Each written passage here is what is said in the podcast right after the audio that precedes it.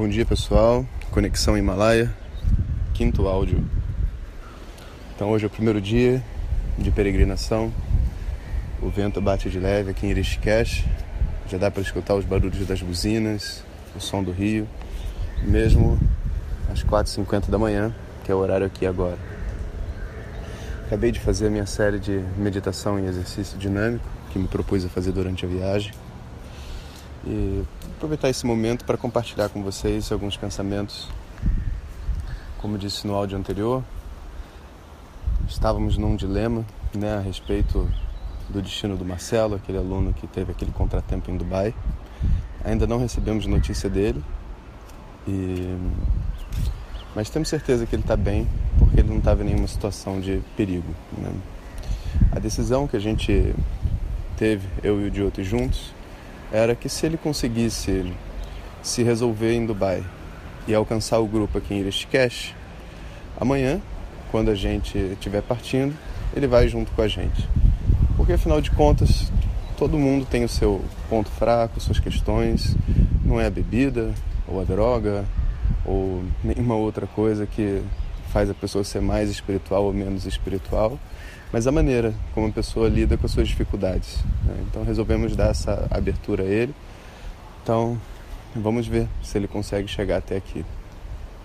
Combinei com o grupo também que mesmo que ele chegue e tal, etc., a gente fazer um tipo especial de tratamento com ele para ajudá-lo a não se prender nessas questões dele, sabe?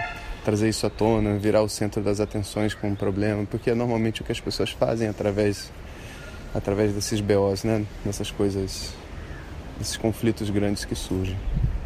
E todo mundo concordou, ficou todo mundo com o coração satisfeito também, porque afinal de contas, apesar das dificuldades e tudo mais, todo mundo gosta dele e que eu gostaria que ele tivesse aqui com a gente.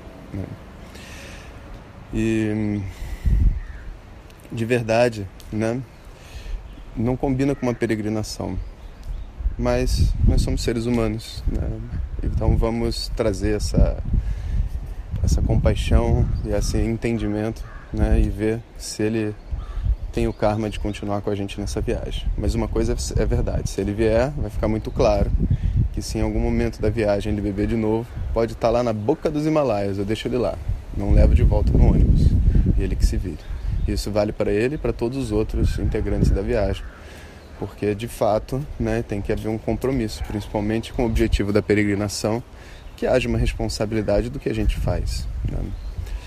Então, essa foi a decisão que a gente tomou. Vamos ver se ele consegue chegar até a gente.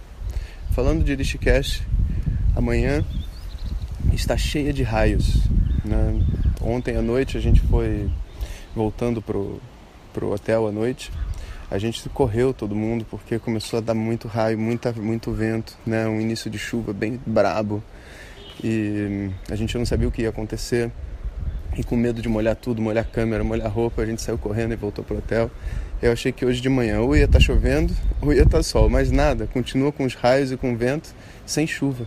Né? Então agora, daqui a alguns minutos, estou saindo com os alunos e a gente vai é, tomar o nosso primeiro banho no Rio Ganges. Aqui é 5 da manhã, que é como se faz antes do, da púdia do templo, e depois já emendar no templo, no ashram do Swami Dayananda, e fazer as nossas orações para iniciar a viagem. Estamos muito animados e, e também muito energizados de estar em contato com o ashram do Swami e todo esse processo que vai ocorrer através desse contato com o Swami Dayananda, que no final das contas foi o catalisador de todos nós virmos para cá, da professora Glória, dos outros mestres todos, dos cursos de três anos e tudo mais. Então, é isso aí, pessoal. Um bom dia para todos e na medida que eu for tendo novas notícias, eu vou passando para vocês. Hariom.